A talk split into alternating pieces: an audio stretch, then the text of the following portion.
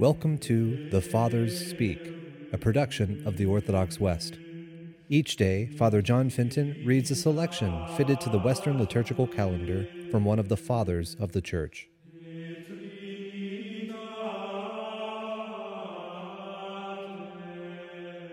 On this fifth day of Christmas, let us listen to a portion of a homily by our Father among the Saints, Leo the Great. The greatness of God's work dearly beloved, surpasses and transcends the limits of human eloquence. In this lies the great obstacle to describing it adequately whenever we are compelled to speak about it. The words spoken by the prophet, Who shall declare his generation? do not look solely to the divine essence of Jesus Christ, the Son of God, but to his human nature also. Unless faith believes, Words cannot explain how the two natures were united in one person. Therefore, we shall never lack matter for praise, since the utmost power of human expression can never give voice to it adequately. Let us rejoice that we cannot express all the mystery of this sacrament of mercy.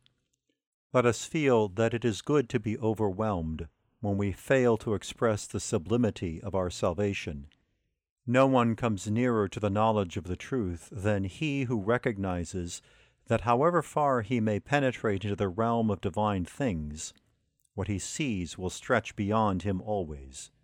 Whoever presumes that he has attained this goal has not found what he sought. On the contrary, he has failed in his quest. However, that we may not be dismayed by the limitation of our human understanding, we have the words of the evangelists and the prophets to aid us.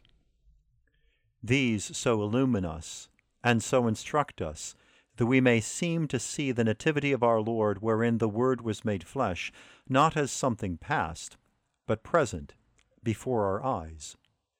The message of the angel to the shepherds keeping watch over their flocks rings in our ears also.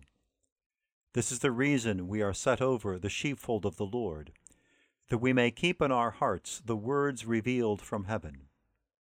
So we say to you today in the words of the feast, I bring you good tidings of great joy, which shall be to all people.